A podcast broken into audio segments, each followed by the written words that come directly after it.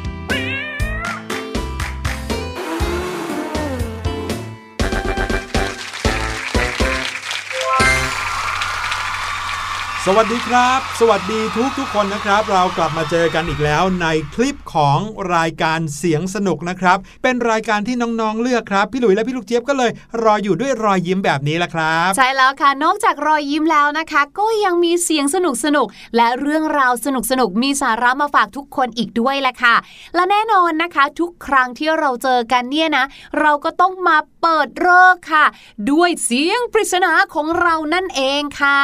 ในช่วงของเสียงปริศนาเนี่ยนะคะ เราก็ได้ผู้ใหญ่ใจดีอย่างพี่หลุยเนี่ยแหละค่ะที่บุกป่าฝ่าดงไปเก็บเสียงต่างๆ มามากมายนะคะโอ้โหวันนี้ไม่ได้ไปบุกป่าฝ่าดงถึงไหนเลยล่ะครับ พี่หลุยเนี่ยแค่ไปนั่งข้างๆ คนสองคนที่กำลังทำกิจกรรม กิจกรรมหนึ่งครับ แล้วก็ไปอัดเสียงที่เขากำลังทำกิจกรรมนั้นมาให้น้องๆฟังกัน ว่าแต่น้องๆจะเดาออกหรือเปล่า ว่านี่คือกิจกรรมอะไร ลองไปฟังเสียงนี้กันครับ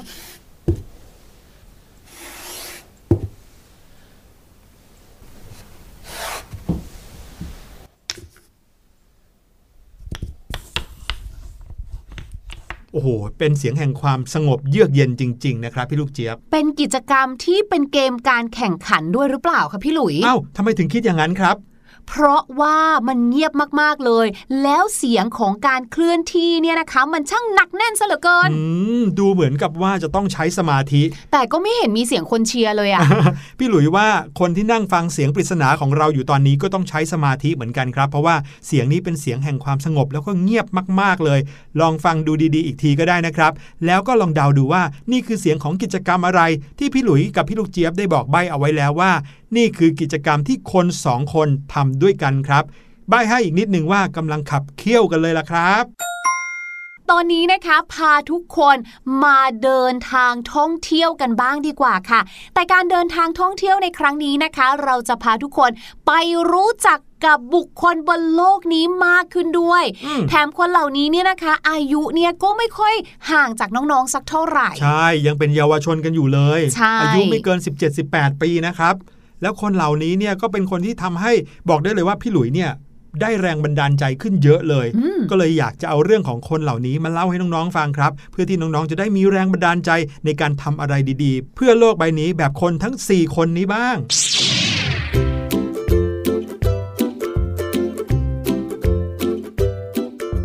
ในแต่ละยุคแต่ละสมัยที่ผ่านไปนะครับ โลกเราก็จะมีคนอยู่กลุ่มหนึ่งนะครับ ที่คิดค้นสิ่งต่างๆ เนื่องจากอยากจะแก้ปัญหา เรื่องราวแห่งความทุกข์ยากที่มีอยู่ในโลกใบนี้ครับ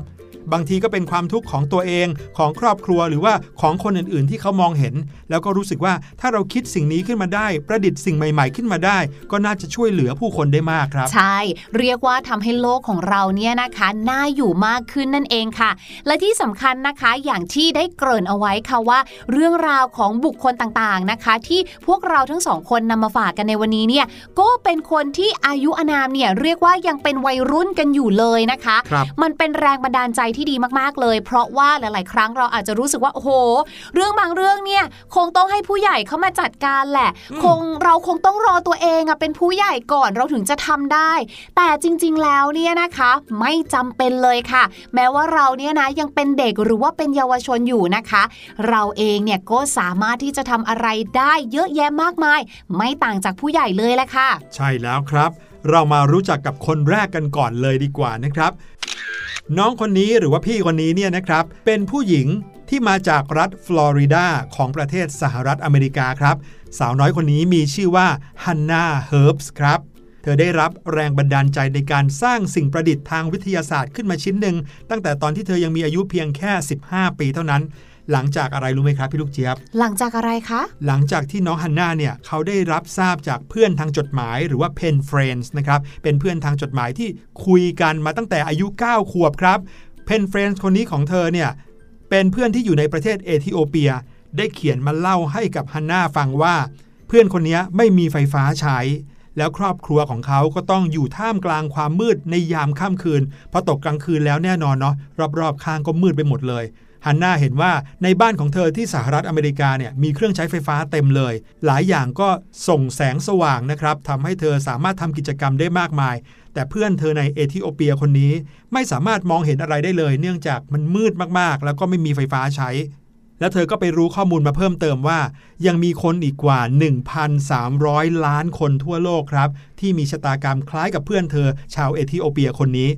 น้องฮันนาก็เลยคิดว่าจะต้องแก้ปัญหานี้ให้ได้ครับ ด้วยการสร้างเครื่องผลิตไฟฟ้าที่สามารถนำไปใช้งานได้สะดวกในพื้นที่ส่วนใหญ่ของโลกครับ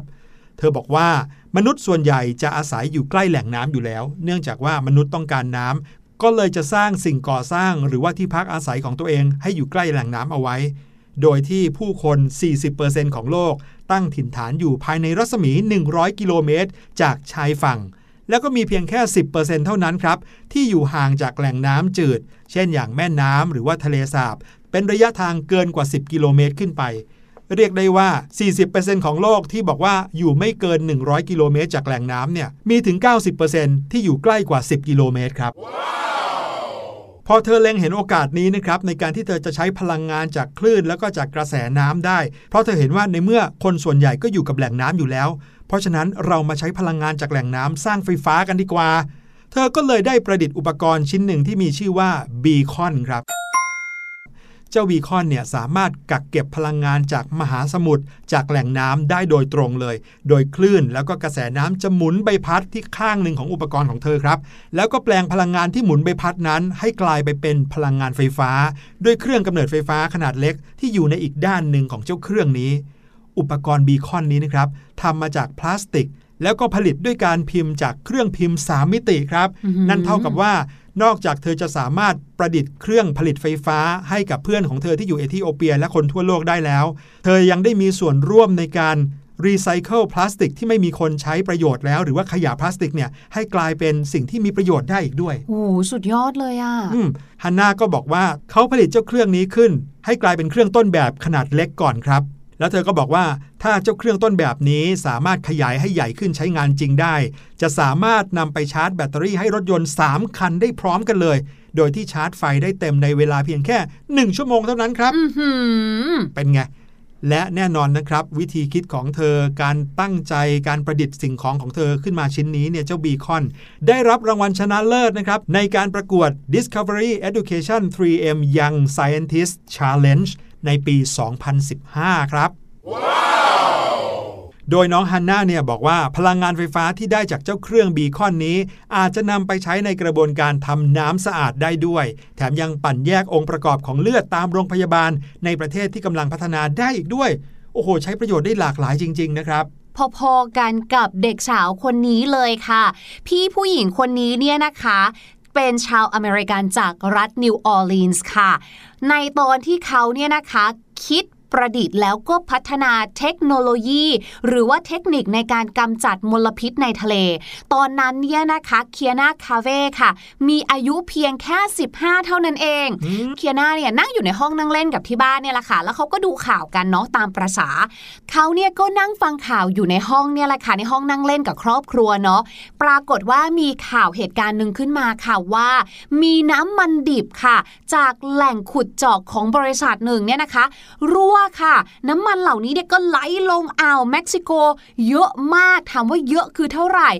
5 ล้านบาร์เรลและเขาบอกเลยนะคะว่าเหตุการณ์นี้เนี่ยซึ่งเกิดขึ้นเมื่อปี 2010 เนี่ยนะคะ เพราะว่าตอนนั้นเขาอายุ 15 ใช่ไหมฟังข่าวนี้ เหตุการณ์น้ำมันรั่วนี้เนี่ยนะคะ ถือว่า เป็นอะไรที่ครั้งใหญ่ร้ายแรงที่สุดในประวัติศาสตร์ของมนุษยชาติเราเลยอะ่ะอืมแล้วคิดดูน้ำมันเนี่ยนะคะ ปกติก็คือไม่ผสมกับน้ำอยู่แล้วครับเมื่อไหลลงไปขนาดนั้นเท่ากับว่าน้ำมันเนี่ยก็จะคลุมข้างบนผืนน้ำเอาไว้หมดเลย เหมือนเป็นทะเลน้ำมันน่ะถูกต้องและผลที่ตามมาค่ะก็คือสัตว์ต่างๆค่ะ ตายเพียบเลยค่ะ ข่าวก็นำเสนอทุกวันเลย มีลูกโลมาตายมั่งล่ะ ตายมากกว่าจำนวนปกติถึง 6 เท่าเลยนะคะ หรือบางทีค่ะก็มีการพบเจอสัตว์ทะเลที่ได้รับผลกระทบจากสารเคมีของน้ำมัน ก็มีความพิกลพิการรวมไปถึงค่ะ กุ้งที่ไม่มีลูกตา หรือปลาที่บางทีมีเนื้องอกหรือแผลเน่าอืมคือเป็นผลจากสารเคมีทั้งหมดเลยครับพอเคียนาได้ฟังข่าวนี้แล้วก็ติดตามข่าวทุกวันก็รู้สึกสงสัยขึ้นมาว่าเฮ้ย มันจะต้องมีสาเหตุอะไรอย่างใดอย่างหนึ่งแน่ ๆ เลย ที่ทำให้เกิดความเสียหายขนาดนี้ ต้องเป็นกระบวนการทางเคมี ที่บรรดานักวิทยาศาสตร์ ผู้ใหญ่ยังหาไม่เจอแน่ ๆ เลยอืมเขาก็เลยลงมือศึกษาทดลองค่ะว่า จะเกิดอะไรขึ้นกับน้ำมันที่ลอยเป็นฝ้าอยู่เหนือผืนน้ำทะเลเป็นเวลานาน แล้วเคียนาเนี่ยก็ได้คำตอบว่าอ๋อ นี่ไง พอน้ำมันเนี่ยนะคะ มันเคลือบน้ำทะเลเอาไว้ รังสีอัลตราไวโอเลตจากพระอาทิตย์เนี่ย ก็จะไปทำปฏิกิริยาให้คราบน้ำมันนั้นน่ะ กลายเป็นสารก่อมะเร็งได้โอ้โหก็เลยทำให้สัตว์น้ำข้างล่างที่อยู่ในน้ำเนี่ยค่ะ ป่วยไปหมดเลยไงครับเคียนาค่ะ ก็เลยนำความรู้ที่ค้นพบเนี่ยค่ะ มาต่อยอดเกิดผลงานวิจัย ที่ได้รับการจดสิทธิบัตรแล้ว 2 ชิ้น และเคียนานะคะ ก็เลยตัดสินใจค่ะ ตั้งบริษัทของตัวเองขึ้นมา ซึ่งบริษัทของเขาเนี่ยนะคะก็จะทำหน้าที่พัฒนาเทคนิค การกำจัดมลพิษในทะเลค่ะเพื่อให้ทะเลเนี่ยนะมีความใสสะอาดปลอดภัย เป็นแหล่งที่อยู่อาศัยที่แบบ เป็นมิตรสำหรับสัตว์น้ำมากยิ่งขึ้น แน่นอนครับการตั้งบริษัทขึ้นมาแบบนี้ก็ต้องใช้ทุนเนาะ แล้วพอมีผู้ใหญ่มาเห็นในสิ่งที่เธอตั้งใจทำเนี่ย เชื่อว่าก็น่าจะมีคนที่ให้ทุนเธอเยอะเหมือนกัน ใช่ใช่โอ้โหก็มนุษย์เราเนี่ยนะคะ บรรดาผู้ใหญ่ที่ออกไปทำมาหากินนะเนาะเขาก็มีการออกไปทำธุรกิจที่อยู่บนผิวน้ำเยอะแยะมากมาย ครับ ก็ย่อมก่อให้เกิดมลภาวะเป็นพิษกับน้ำทะเลอยู่แล้วแหละ เราก็ต้องมีอีกส่วนหนึ่งหรือว่าอีกหน่วยงานหนึ่งในการช่วยทำให้น้ำทะเลนั้นก็สะอาดสดใสด้วย ครับ มาถึงอีกคนหนึ่งครับ คนคนนี้ตอนที่เขาคิดประดิษฐ์สิ่งนี้ขึ้นมาได้เนี่ยมีอายุเพียงแค่ 18 ปีเท่านั้นเองนะครับ พี่หลุยส์กำลังจะพูดถึงการประดิษฐ์ดาวเทียมครับโอ้โหถ้าพูดคำว่าดาวเทียม อย่างแรกสุดเลยถามพี่ลูกเจี๊ยบแล้วก็น้องๆว่าดาวเทียมจะต้องมีขนาดใหญ่ขนาดไหนครับโอ้โหน่าจะใหญ่มากๆเลยนะคะ พี่เนอะลูกเจี๊ยบเคยเห็น น่าจะแบบประมาณบ้านหนึ่งหลังอะเออ แล้วก็จะต้องใช้ทุนสูงมาก เอามาสร้างดาวเทียมขนาดใหญ่ขนาดนั้น เพื่อที่จะได้เอามาใช้ประโยชน์ได้อย่างเต็มที่ แต่ว่าน้องคนนี้ครับมีชื่อว่าน้องรีฟัตชารุกครับ เขาสามารถประดิษฐ์ดาวเทียมที่มีขนาดเบาและเล็กที่สุดในโลก ตอนที่อายุเพียงแค่ 18 ปีเท่านั้นเองอืมเรื่องนี้เกิดขึ้นเมื่อเดือนพฤษภาคมของปี 2017 นะครับ ตอนนั้นน้องรีฟัตชารุกคนนี้อายุ 18 ปี เป็นหนุ่มน้อยชาวอินเดียครับเขาตกเป็นข่าวเกลียวกราวเลยทีเดียว เมื่อเขาสามารถประดิษฐ์ดาวเทียมที่มีน้ำหนักเบาที่สุดในโลก ถามว่าเบาแค่ไหน น้ำหนักเพียงแค่ 64 กรัมเท่านั้นเอง เดี๋ยวนะคะ อันนั้นคือดาวเทียมที่ใช้งานได้จริง ๆ ใช่ไหมอะทำไมมันเล็กจังเลยอะจะบอกว่าน้ำหนักน้อยกว่าไส้กรอกที่ขายอยู่ในร้านสะดวกซื้ออะที่เป็นแพ็คๆอย่างนั้นอะน้อยกว่าถึง 2 เท่าเลยนะ อืม และแน่นอนครับผลงานของเขา องค์การนาซาก็ได้ส่งดาวเทียมเนี้ย ขึ้นไปทดลองโคจรในอวกาศเป็นที่เรียบร้อยแล้วครับ น้องรีฟัตคนนี้มาจากรัฐทมินนาตูทางตอนใต้ของอินเดียครับ แล้วก็พ่อของน้องรีฟัตเนี่ยเป็นอาจารย์ในมหาวิทยาลัยครับ ชอบชวนน้องรีฟัตไปดูดาว ผ่านกล้องโทรทัศน์ตั้งแต่ยังเด็ก แล้วก็ทำให้เขามีความสนใจในการศึกษาวิทยาศาสตร์มาตั้งแต่ตอนนั้น เรียกได้ว่ามีแรงบันดาลใจด้านวิทยาศาสตร์ ด้านดาราศาสตร์ มาจากคุณพ่อนี้เองครับ เรื่องราวก็ไม่ได้ง่ายขนาดนั้นหรอกนะครับ เพราะว่าคุณพ่อของน้องรีฟัตเนี่ย เสียชีวิตลงตั้งแต่เขายังเรียนอยู่ชั้นประถมเท่านั้นเองครับ แต่ว่ารีฟัตก็ยังคงมุ่งมั่นที่จะพัฒนาตัวเอง ให้มีความเชี่ยวชาญในเรื่องของวิทยาศาสตร์ และเทคโนโลยีต่อไปครับเรียกว่าตั้งใจเรียนเต็มที่เลย เขาได้เข้าร่วมกับองค์กร Space Kid India ครับที่ดำเนินโครงการพัฒนาเยาวชนของอินเดีย ให้เป็นผู้เชี่ยวชาญทางด้านอวกาศ และเขาก็ได้เป็นผู้นำทีมเยาวชนถึง 6 คนนะครับที่ใช้เวลา 4 ปี ออกแบบและพัฒนาดาวเทียมขนาดจิ๋วที่ใช้งานได้จริงขึ้นมาครับ ดาวเทียมที่เบาที่สุดในโลกนี้นะครับมีชื่อว่ากาลามแซดครับซึ่งก็ตั้งชื่อให้เป็นเกียรติแก่อดีตประธานาธิบดีอับดุลกาลามของอินเดียอ๋อซึ่งเป็นผู้ที่บุกเบิกพัฒนาวิทยาการด้านอวกาศของประเทศอินเดีย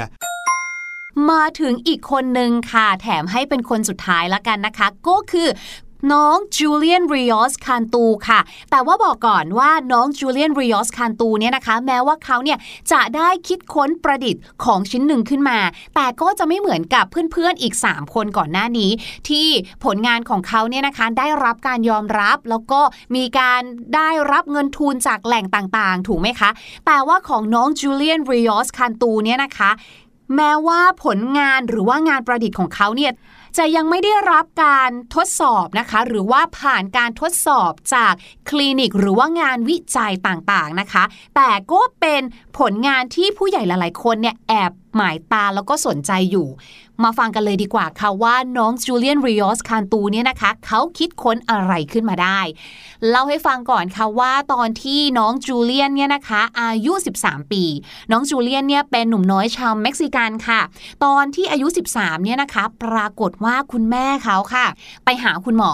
คุณหมอบอกว่าอ้าวคุณแม่เนี่ยเป็นมะเร็งเต้านมนะมะเร็งเต้านมเนี่ยนะคะก็คือการที่ร่างกายของเราก็คือผู้หญิงเนี่ยนะคะจะมีเนื้องอกเนื้อร้ายครับเติบโตขึ้นมายังจุดต่างๆ แต่อันเนี้ยเป็นมะเร็งเต้านมดังนั้น เจ้าเนื้อร้ายเนี่ยก็ไปเติบโตอยู่ที่เต้านมของคุณแม่ครับแล้วปรากฏว่าเจ้าเนื้อร้ายเนี่ยค่ะ เติบโตไวมากเลย จากตอนแรกที่ไปหาคุณหมอเนี่ยนะคะ มีขนาดเท่าเมล็ดข้าวโพดเองแป๊บเดียวค่ะ ผ่านไป 6 เดือน จากไซส์ของเมล็ดข้าวโพดเล็กๆอะค่ะ ขึ้นมากลมๆเท่ากับแบบลูกปิงปองแบบเนี้ยอืมแน่นอนค่ะ เมื่อเนื้อร้ายนะคะ ลุกลามขนาดนี้ สิ่งที่ทำได้คุณหมอก็เลยขอให้คุณแม่เนี่ยนะ จะต้องตัดเต้านมทิ้งค่ะ แต่เพื่อป้องกันการลุกลามจากข้างหนึ่งไปอีกข้างหนึ่งครับก็เลยต้องตัดทิ้งทั้งสองข้างเลย คนที่ผ่านกระบวนการนี้นะคะ เขาก็จะมีความเศร้าโศกในจิตใจอืมถูกไหมใช่คะ มีการปรับตัวนะคะ นอกจากจะต้องทำร่างกายให้ฟื้นจากความเจ็บป่วยแล้ว ก็ไหนจะเรื่องของจิตใจอีกนะคะครับแน่นอนเหตุการณ์นี้ค่ะ ส่งผลและเป็นแรงบันดาลใจให้จูเลียนและเพื่อนอีก 3 คนค่ะ ได้ร่วมการก่อตั้งบริษัทบริษัทหนึ่งขึ้นมา บริษัทนี้นะคะมีเพื่อคิดค้นและพัฒนาอุปกรณ์สวมใส่ ที่จะช่วยจับสัญญาณของมะเร็งเต้านมตั้งแต่อยู่ในระยะแรกเริ่ม ผลงานของเขานะคะมีชื่อว่า Eva Bra นั่นเองค่ะ คือเป็นเสื้อในที่มีอุปกรณ์เซ็นเซอร์ ตรวจจับความเปลี่ยนแปลงของอุณหภูมิ และความยืดหยุ่นของเต้านมค่ะ ซึ่งอุปกรณ์นี้เนี่ยค่ะ หรือว่าเจ้าเซ็นเซอร์อันเนี้ยสามารถถอดแล้วก็นำไปติดกับเสื้อชั้นในธรรมดาอื่นๆ ก็ได้นะคะ โดยที่ผู้ใช้งานเนี่ยจะต้องใส่เจ้าเซ็นเซอร์เนี้ยค่ะ หรือว่าติดเซ็นเซอร์เนี้ยประมาณ 1 ชั่วโมง ใน 1 สัปดาห์ครับนะคะ ข้อมูลที่ตรวจวัดได้เนี่ยนะคะ ก็จะถูกส่งไปยังแอปพลิเคชันของน้องจูเลียนเนี่ยแหละค่ะ แล้วก็ส่งไปเพื่อตรวจคำนวณประเมินความเสี่ยงของการเป็นโรคมะเร็งเต้านมอีกทีหนึ่งค่ะอืมพูดง่าย ๆว่าเป็นชุดชั้นในที่สามารถตรวจวัดมะเร็งเต้านมล่วงหน้าได้ ว่าจะเกิดเหตุการณ์ที่เป็นมะเร็งเต้านมขึ้นมาหรือเปล่า น่าชื่นชมมากใช่แล้วค่ะก็ไม่แน่นะ ถึงแม้ว่าวันนี้นะคะ ผลงานของเขาเนี่ยอาจจะยังไม่ได้ถูกผลิตหรือว่าไปเข้าตาหรือว่าผ่านการตรวจสอบทดสอบในระดับคลินิกนะคะ แต่อาจจะมีผู้ใหญ่บางคนที่ได้รับรู้แล้วเอาไปพัฒนาต่ออมขอความช่วยเหลือหรือว่าขอความรู้จากเขาเอออันนี้ก็ไม่แน่นะ เพราะว่าพี่ลูกเจี๊ยบว่าจะเป็นผลงานหรือว่าเป็นอุปกรณ์ที่ช่วยเหลือผู้หญิงบนโลกใบนี้ได้อีกหลายคนเลยล่ะค่ะๆใช่ครับ เราพาน้อง ๆ ไปพักฟังเพลงกันดีกว่าค่ะ แล้วเดี๋ยวช่วงหน้ากลับมา พี่ลูกเจี๊ยบมีเรื่องราวของภาษาอังกฤษรออยู่ค่ะ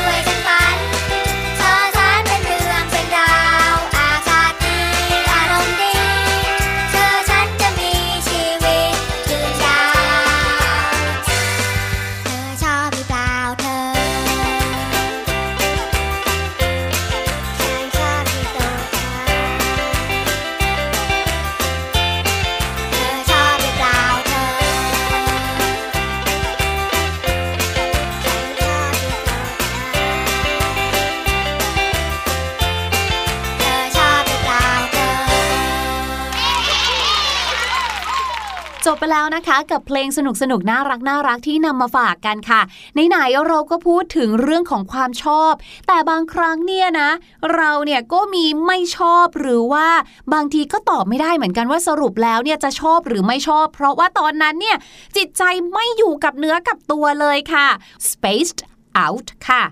สะกดแบบนี้นะคะ S P A C E D เว้นวรรคค่ะ O U T out นะคะ spaced out ถ้าเกิดว่าออกเสียงให้เป็นธรรมชาติหน่อยนะ เราก็จะออกเสียงว่า spaced out ฉันเนี่ยสติหลุดไปแล้วใจไม่อยู่กับเนื้อกับตัวเลยก็คือ I'm spaced out ยกตัวอย่างเช่นค่ะ พี่หลุยเนี่ยนะอาจจะโอ้โหมีเรื่องราวต่างๆ มาเล่าให้พี่ลูกเจี๊ยบฟังเลย แต่ปรากฏว่าพี่ลูกเจี๊ยบค่ะ ใจลอยสติหลุดไม่ได้ฟังเลย ก็เลยถามพี่หลุยว่าเออเออพี่หลุยเดี๋ยวแป๊บนึงนะเมื่อกี้พูดว่าอะไรนะ I'm spaced out แวบวืบไปแป๊บหนึ่งอะเมื่อกี้ขอบคุณพี่ลูกเจี๊ยบมาก ๆ เลยนะครับ ตอนนี้ได้เวลามาเฉลยเสียงปริศนากันแล้วครับ